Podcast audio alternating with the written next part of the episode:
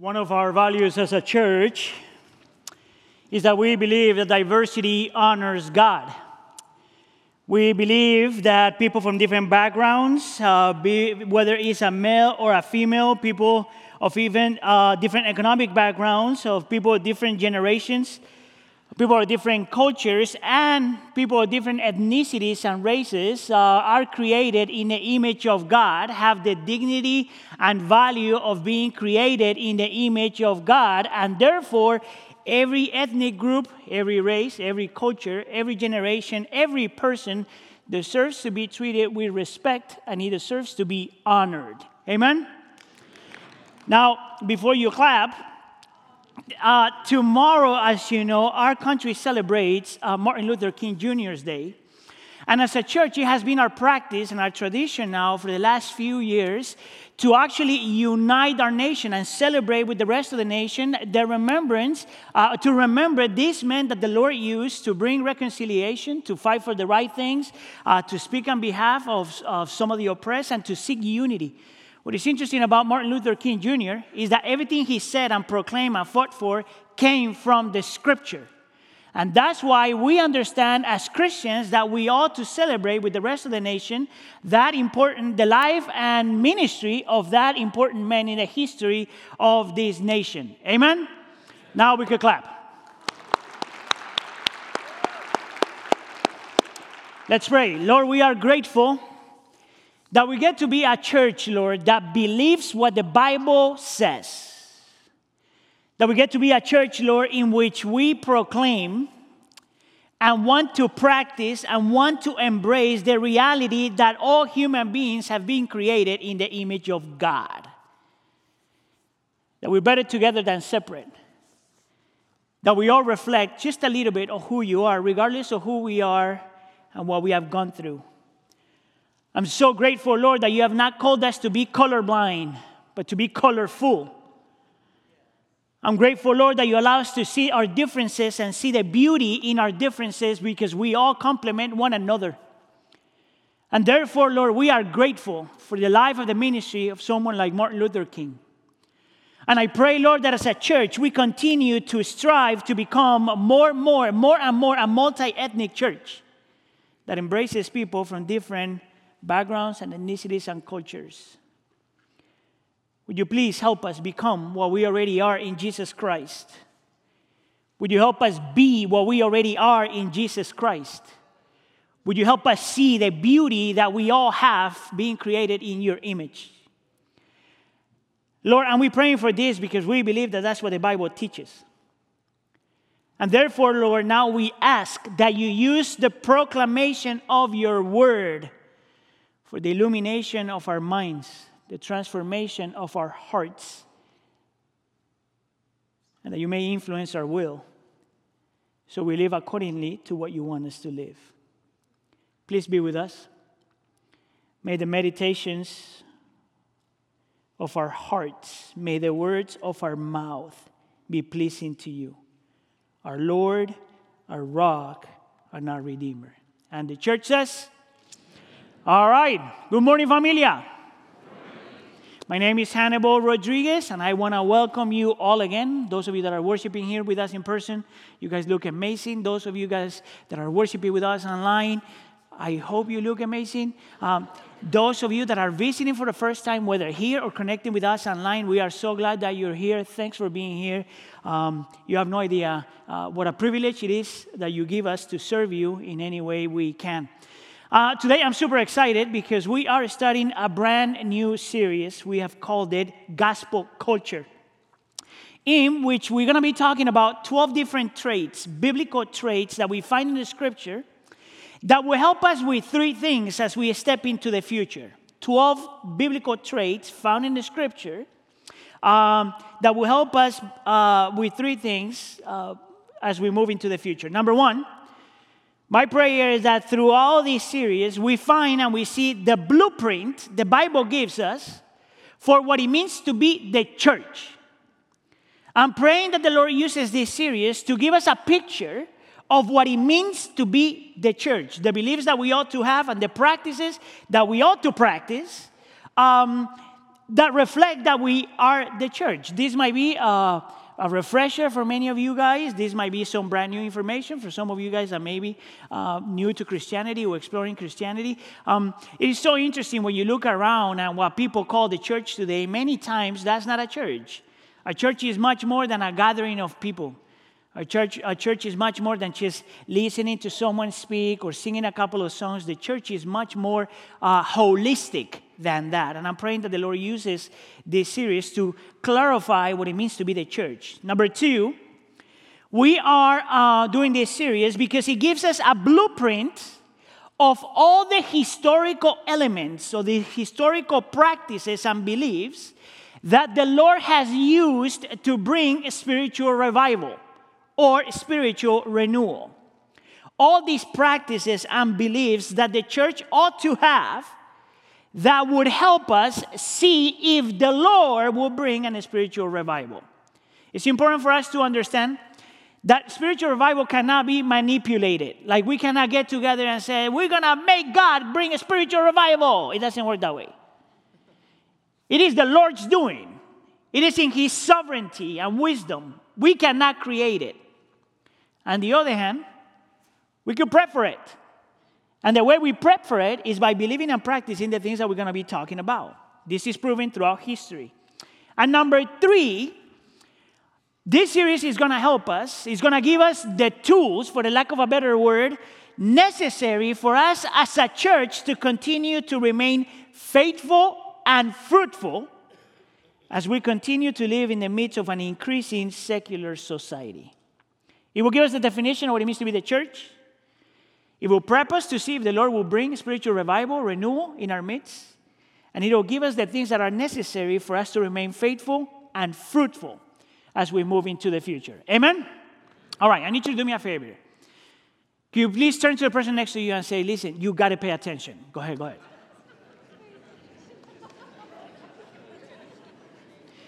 I, I, I still don't understand why that, why that makes you uncomfortable. Today we're going to talk about the first, and I would say the most important topic. We're going to talk about all of this because everything else we're going to talk about after today flows out of this first one. Today we're going to talk about the supremacy of the scripture. Now, I don't know if you noticed this, but the name of the church is Wheaton Bible Church, meaning that the Bible is at the center of who we are. The Bible is at the center of what we believe and the Bible ought to be at the center of everything we practice. So we don't want to be a pragmatic church. We don't want to be a church that does cool things. We cool. we, we don't, ha- we don't, we don't want to do things because our neighbors are doing it. We don't want to do things because that's what people do to bring more people to Jesus. If that's not, that's not what we want to be as a church. We want to be the church that believes the Bible preaches the Bible, teaches the Bible, and applies the Bible. And that everything we do is informed by the Bible. Amen? I could finish the sermon right now because that should be enough. But this is part of the reason why we read Psalm 19. It's a classic text that talks about the supremacy of the scripture, the importance of the scripture, the authority of the scripture.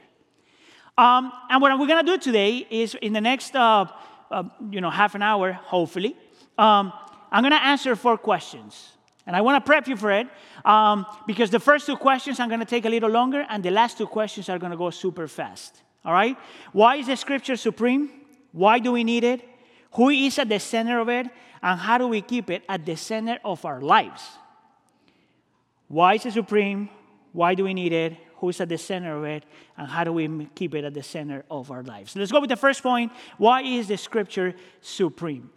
Now, if you're a Christian or you have been hanging around with Christians for a while or you're exploring Christianity, you probably already know that one of our core beliefs as Christians, at least Christians claim to believe, is that the God we worship is a God that wants to, is a, is a God that wants to be known.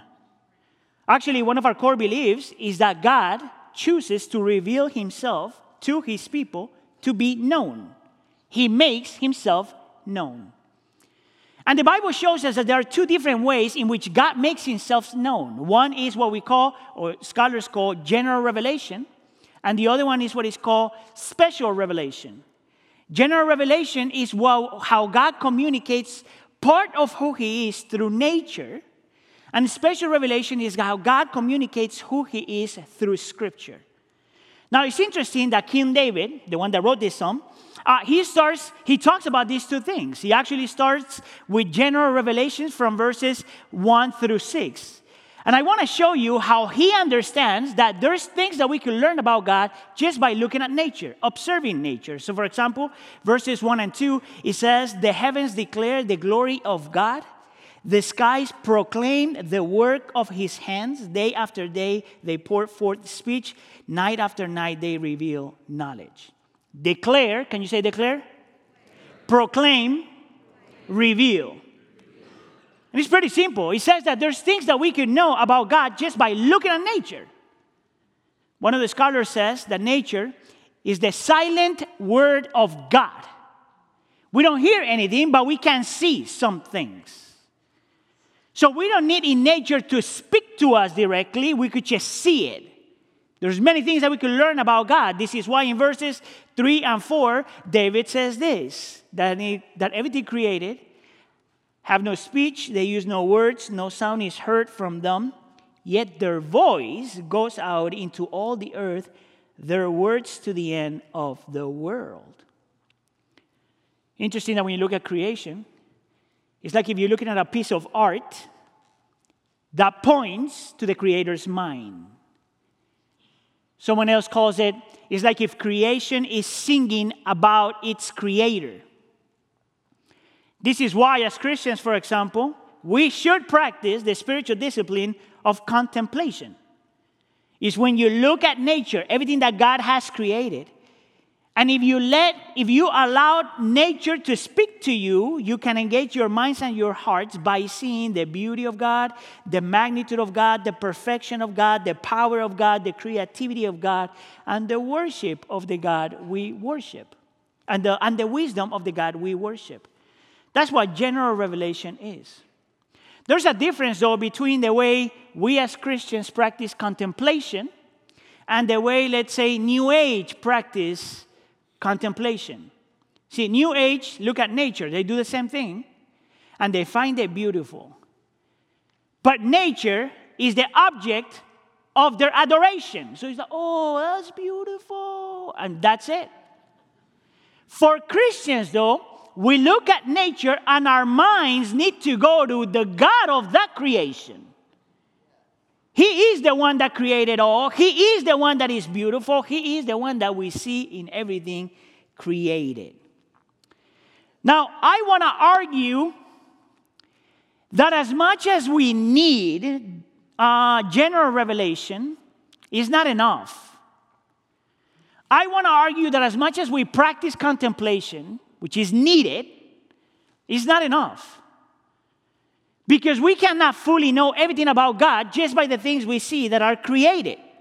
So, for example, I'm going to make my argument here really quick. I think that if you only base your relationship with God and your knowledge of God in the things you see, that's kind of confusing. So, for example, you look at trees and animals, and you look the way the ecosystem works, and how one organism fits another organism, and how, every, how everything, when you really pay attention, in a way complements uh, everything. That's beautiful. And you could say, God is amazing. What a wisdom. What perfection. You see that today, but tomorrow you see a tornado, or you see a hurricane, and you see a natural disaster. And if you don't have more information than just the things you see, that's confusing because the same God that created these beautiful things it seems to be, and I'm saying seems to be, a monster that allows all these things to happen. Those are kind of mixed signals. I don't know if for those of you that are in a relationship, that's kind of what happens when you are in a relationship. For me, for example, let's say that I'm preaching this sermon and my wife is listening to this sermon. And as I'm preaching this sermon, I look at her and she's going like this. now, listen, I don't know I, don't know what that signal means. Does it mean that I just said something offensive? Does it mean that you're falling asleep? Which I doubted because of my tone of voice, right? It doesn't mean that I said something that was not biblical. That, doesn't mean that I got to make the sermon short, which will never happen. or I don't know if my wife is thinking about some other fight with that she had with somebody and she's just like, I don't know. That's a mixed signal. That's what happens when all your information about God comes from general revelation. It's confusing. There could be mixed signals there. And also, God could be misunderstood. Let me give you another example. Think of a lion. I mean, I, I think that in nature, lions are beautiful. There's a reason why Jesus is called the Lion of Judah. Right? Have you ever been in a, uh, I don't know, in a safari in Africa or go to the zoo? But you see the lions and they're, they're magnificent animals. They're huge big, good looking, elegant, and strong. You ever seen a lion run? National Geographic? Or have you ever been running from a lion? but, but you see the lion, man, and, and they move fast. And as they move, you can see the muscles all here in the shoulders. And you can see the mane just flying right behind. It's just magnificent to see it. And people could say, wow, that animal is so beautiful. God is amazing. But then you see the same lion running after Bambi. You ever seen, if you don't know who Bambi is, that means that you're super young. But I gotta tell you, man, when you see that the same beautiful lion with Bambi in his mouth, that's not beautiful. It is not beautiful. Don't you think that, that could be, God could be misunderstood? Especially if you think, especially if you think that animals have the same value and dignity that human beings, God could be misunderstood. Therefore, general revelation, as beautiful as it is, as important as it is, is not enough. You need the spoken, written word of God. It is not enough for us to know God through what He has revealed in nature. And that's what verses 7 through 10 talk about. You don't get to know God unless you know His Word. So, for example, look at here from verses 7 to 9. Pay attention to the word Lord. It says uh, that the law talks about the law of the Lord. Can you say Lord? the statutes of the Lord, the precepts of the Lord, the commands of the Lord, the fear of the Lord, the decrees of the Lord. Now, notice a couple of things that I want you to see there. Number one, notice the different words that are used to describe the Word of God law, statutes, precepts, commands, fear, decrees. We're going to get back to that later on. But notice that attached to every single one of those, you find the word Lord, which the word Lord there is the most personal name God has Yahweh personal name, covenant name, says that he's a God that wants a personal relationship with people.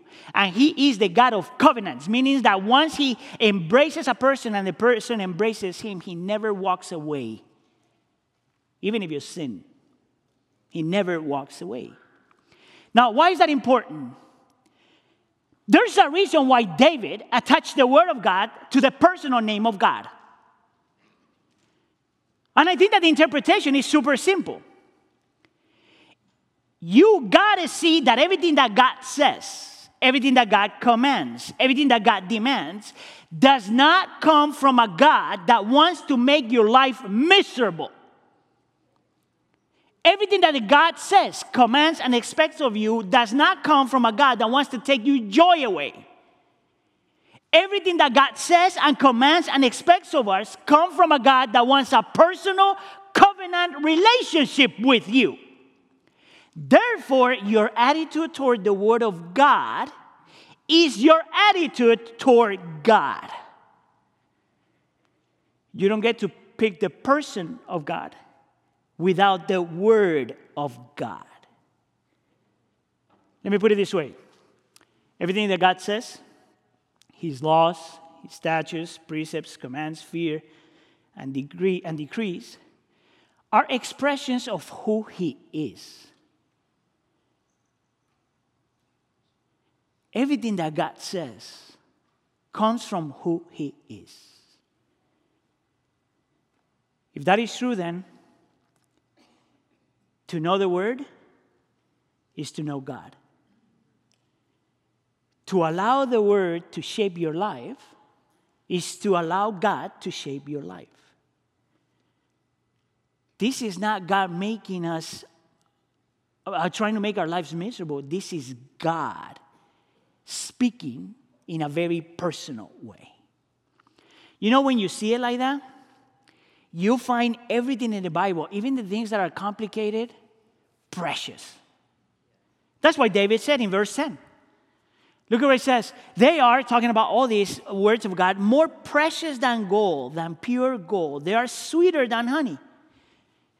It's so interesting because when you see that every word written in this book comes from God, that is a reflection of the character of God, every word becomes precious, desirable, a treasure in your heart.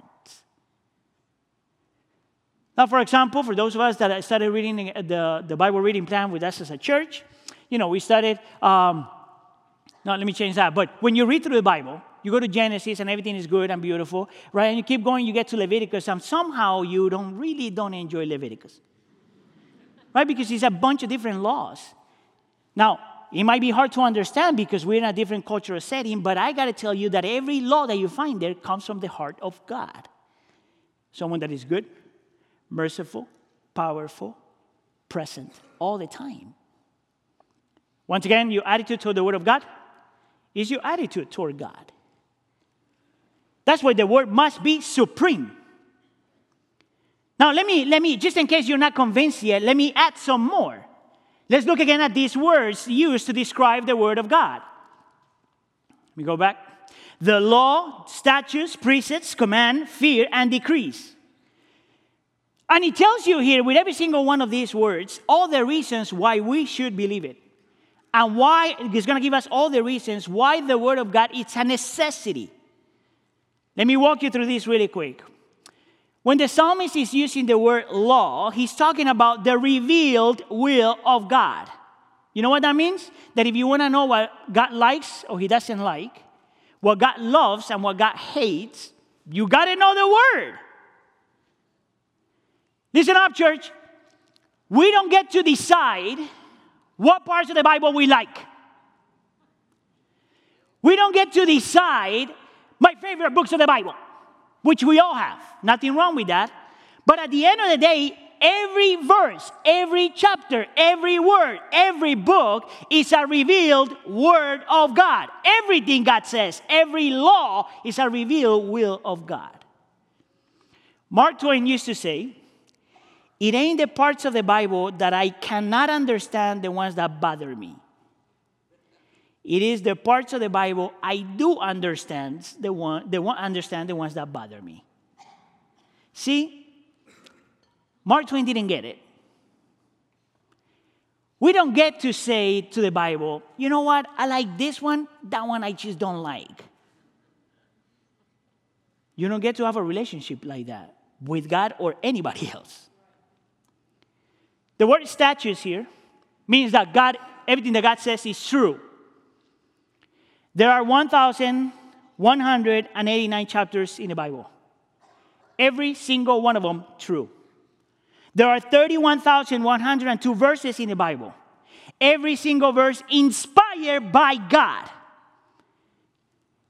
Everything the Bible says is true, and everything the Bible says, therefore, must be sufficient. Everything that we know, everything that we need to know in regards to salvation, God, all these things have to do with the spiritual life, it's there. The word precepts means that the word of God is perfect. Means that there are no errors in the word of God. I know that a lot of people might misunderstand a verse, misapply a verse, or misinterpret a verse, but that is not the Bible's problem. That's our problem. You have to be able to trust the Word of God because the Word of God is sufficient, is true, and is perfect. The word commands in the scripture talks about God's authority. He tells you how you are supposed to live, how I supposed to live. Everything that God commands comes with the authority of God. Listen up, church. If you want to have a relationship with God, you have to allow His will to cross your will. If the God you worship does not cross your will, that is not the God of the Bible. He talks about the fear of the Lord. And I think that the word fear there could be translated as reverence, meaning that it is in the pages of the scripture that we learn to have reverence from, for our God. He talks about decrees, meaning that the word of God tells you what is right and what is wrong. You don't get to create your own morality, you know? Listen up, church. You don't get to choose which sins you consider to be worse sins. If the Bible calls it wrong, regardless of what you think, you feel, the culture says, or you have experienced, wrong is wrong according to the Bible, right is right according to the Bible. The Bible comes before your politics. The Bible comes before your convictions, your, your uh, personal convictions, if you will. The Bible comes before your emotions. The Bible comes before your, your uh, history. The Bible must be supreme if you want to have a relationship with God and if you want to be part of the church. This is the way Tim Keller, Tim and Kathy Keller puts it in their book, um, devotional book in the book of Psalms. They said, everything the Bible asserts is true. It must be followed regardless of our emotional likes, cultural customs, and popular opinion. Also, God's word is eternal. Nothing the Bible says, nothing the Bible says can go out of date. We do not need to modernize, correct, or supplement it. Certainly, the word is more than, more than simply a book of truth statements. It is the way to know God and His sufficient love. But this encounter is based on these doctrinal commitments to the full inspiration and authority of the Bible. I'll explain that in a second. If we cannot trust what it says of God, we cannot know the God it shows us. This is what he says, or they say. You will not experience a relationship with God unless you choose to trust the Bible. You have to choose to trust it in order for you to see it. That's why the Bible must be supreme. So let me share a testimony uh, that I heard this week, and it's kind of my dream for this church. So uh, once a month as a staff, we come together. Um, and by the way, the person that I'm going to mention here is here this morning, and I did not ask for permission. It's all right. So once a month we come together, we have a meal together, and one of us every now and then share a testimony. And this week, uh, Donna Stone got to share her testimony. For those of you who don't know who Donna is, she used to be my predecessor's uh, administrative assistant, and now she's my assistant. You know what that means? That she runs the church, basically, right? Uh, she wrote this sermon, and I, I, think so far it's pretty good. Uh, but, but as she's sharing the testimony, something caught my attention because she says that she grew up in church. So she, she grew up listening to the Word of God being preached, uh, memorizing the Word of God. She had like one of those typical testimonies of church kids.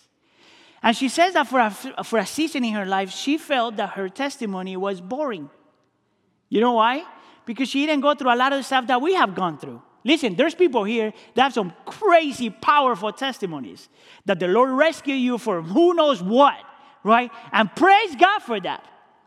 But as I'm hearing this testimony and as I'm hearing this phrase, and then of course she says that at the end of the day she realized that her testimony was just as powerful because it was God working in her. You know that when I think about this church, and let's say I think about the younger generation, I want a church that is full of boring testimonies.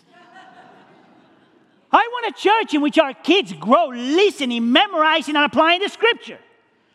I want a church that maybe not might be that cool, but are grounded in the Bible.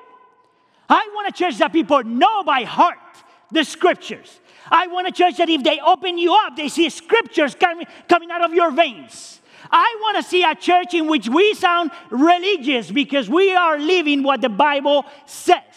That's the kind of church I want. That's the kind of church I'm praying for. That's the kind of Christian I want to be. That's the Christian I want you to be. The supremacy of the scripture.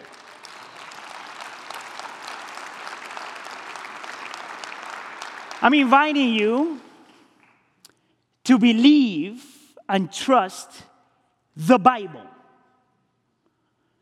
To look at his laws, his statutes, precepts, fear, decrees, and find them precious. Because those are all reflections of who God is, the God we worship. Question number two. You would think that that's enough, but I want to argue that you need it much more than what we just said. Now, let me, let me point to you again, verses 7 to 9 again. And look at what it says. It says that the word is needed to refresh our soul, that it makes the simple wise, that it gives joy, that it gives light to our eyes, that it endures forever, and that everything the Bible says is righteous. Now, listen up, church, because the Bible refreshes your soul that means then that there is no spiritual renewal. That's what the word refresh there means renewal. There is no spiritual renewal, and there is no restoration of your true identity unless the Bible is read, preached, applied, and memorized. That's what the Bible says. You can't do it without the Bible. It says that because the Word of God is active, it never comes back empty. It produces joy, illuminates your mind, and it gives you understanding. It says, because the Bible endures forever. Listen up, church. That means that the word is always relevant. It doesn't matter your ethnicity, your background, your history, where you come from, your season in life, whatever you struggle with. Whenever you read the Bible, the Bible is always relevant. We don't need anything else to be relevant as Christians. The Bible is always relevant. It says that the word is righteous. There's no reason why we should not believe and trust the Bible. Do you know why we have a hard time with that, though? All right, this is family, right? How many of you guys have ever read a passage or heard a preaching of a passage in which you kind of inside kind of struggle with that? Raise your hand. Okay, how many of you guys completely believe everything in the Bible? You, we want to. But if you're honest, not always. Man, I could use, uh, right now, I could think of five verses that it was going to make everyone uncomfortable. you know why we struggle with the Bible? Sometimes, even as Christians? Because the Bible says that we're simple. Notice, did you notice that it says that it gives wisdom to the simple? You know what that assumes? That we are simple. Because if we wouldn't be simple, we, we wouldn't need that wisdom. You know what simple means? That the tendency of the human heart is to believe anything and be influenced by anything. And someone might hear that and say, Well, that's not me. You don't know yourself, bro. Did you know that everything you believe has been influenced by your history, your family, your culture, your ethnicity, and your personal experiences and your traditions? No one comes to the Bible neutral, you know? We have the tendency to read into the Bible the things that we already have preconceptions about. That's why you got to be careful. A perfect example. Everyone in this room, every single person in this room can hear my accent, except one person me. You know why? Because I'm already conditioned to my accent. Have you ever heard your voice in that recording? Well, that's not me. Yeah, that's you. Your voice is annoying. you know why is it that we can't hear it? Because we are already conditioned to the way we hear ourselves.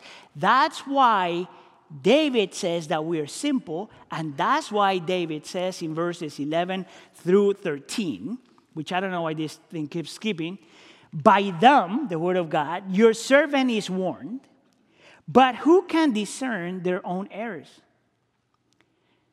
You know, that's a rhetoric, uh, rhetorical question. He's saying, nobody can discern how messed up we are.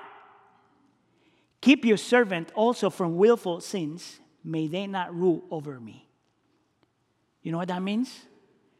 Unless the word of God shapes you, unless you let the word of God shapes you, you would always be ruled by your simplicity, by your sins, and by the things that you are already conditioned to. You won't make it without the word of God. Let me quote here uh, Charlie Dates, which is a pastor from the south side of Chicago. Uh, I quoted this before, but I haven't found anything better. He says, His word is like He is. And since He don't die, His word cannot die. And since He endures, His word endures. The word is God, the word of God is living. Its predictions are correct. Its judgments are indisputable. Its corrections are timeless. Its assertions are reliable. It is fresher than tomorrow's news. It is more definite than our Constitution. It is the backbone of science. It is the foundation for the highest philosophy. It is the inspiration of poets. It is the entrance of music. It will build your faith. It will fight your temptation. It will light your path. It will clarify your decisions. It will, it will feed your soul. It will clean your conscience. Time cannot age it, and ages do not time it. The Word of God is alive, and you ain't never read a book like it. It is the Word of God. Can you see why the Word is supreme? There is no spiritual transformation. There is no church. There's no faithfulness, there's no fruitfulness unless the Word is supreme at church and at home. Question number three Who's at the center of it? Now, I'm not going to spend much time on this because this is the topic for next week. And if I say it today, then you won't come back next week. but suffice to say, for now, that unless we have the scripture as supreme, we cannot see or know or embrace Jesus. Because the entire scripture points to Jesus. And you would ask, Hannibal, where'd you get that from, from the text? Well, it's super interesting because at the end of the text, uh, uh, David finishes with this sentence. He says, or this quote, he says, May these words of, may, the, may these words of my mouth and the meditations of my heart be pleasing in your sight. But the word pleasing there is the same word that is used for sacrifice. Lord, my Lord, my rock, and my redeemer. Now, this is what David did not know, but he was being inspired by the Holy Spirit. He's saying that the only way our words become pleasing to the Lord, who is our rock and redeemer, is when there is a sacrifice in between. When there is another quote, another quote unquote Lord, when there's someone that will protect us and there will be someone that redeemed us. Notice that he doesn't describe God as a judge or a sin accuser. He talks about God as rock and redeemer. So, this is what David did not know that we know today that the Spirit was leading him to write because he wanted to prepare the way for another one that will come, a greater David, actually, and the imprint of God the Father. The one that the New Testament called the Lord of Lords in Timothy, 1 Timothy chapter 6. The one that will be, will be the ultimate protection, the one that will be the ultimate redeemer, according to Galatians chapter 3, the redeemer that will be the ultimate sacrifice, dying for the simple, the redeemer that is also called the wisdom and the power of God, according to 1 Corinthians 18, the redeemer's sacrifice that entire scripture points to, the one that John calls the Word of God. See, the Bible must be supreme. Because if we don't have the Bible as supreme, we don't get Jesus. We don't get Jesus. And we don't get Jesus, the Bible only condemns you, but it doesn't save you. You see that? So come back next week. So we could talk about why the Bible talks about Jesus being at the center of it. For us, the Bible must be supreme because without it, we cannot have a relationship with God. Without it, we cannot know Him. Without it, we cannot change and be transformed. Without it, we cannot see, know, and believe in Jesus because the entire Bible points to Him. Question number four How do we keep the Word in the center of our lives? So I want to invite you, let's talk about your personal decisions first. I want to invite you, we do this all the time, but I want to invite you to read, meditate in the Bible regularly. So if you haven't joined us as we read the Bible together, two chapters a day, do it. Listen, the worst thing that you could do, because I've gone through this. Every time people get a plan, you start reading and you skip a couple of days for some reason, and then you give up. Like, oh, I'm not gonna. No, just skip it. Keep on reading. You know what you should do? Read. And you know what you should do after that? Read some more. And you know what you do after that? Read more and more and more and more. You, we are used to quick changes, but I want to invite you to see your life 20 years from now. And you will be able to see what the Word was doing little by little. I want you to, I want you to be saturated by the Word of God. I want your kids to be saturated by the Word of God. This is the reason why, as a church, we commit ourselves to teach, reteach, and apply the Bible. This is why, as a church, we commit ourselves to help you read, to help you understand, to help you um, uh, shape your heart by the things that the Bible says. This is the reason why we are committing ourselves before the congregation to let the Bible dictate and inform everything we do. Because we understand that without the Bible, this is just a club, not a church. And without the Bible, there's no spiritual renewal. And without the Bible, there's no faithfulness and there's no fruitfulness. Amen? Let's be people of the Word. Let's pray. Lord, we are grateful that you are not silent. You spoke to us in creation but you spoke more clearly in the written word of God. I pray, Lord, that you give us people that is obsessed with the scripture. I pray, Lord, in the name of Jesus, that you give us a whole generation of kids with quote unquote boring testimonies. I pray, Lord, that you teach us how to be transformed by the power of the gospel, by the power of the, of the gospel, which is the word of God.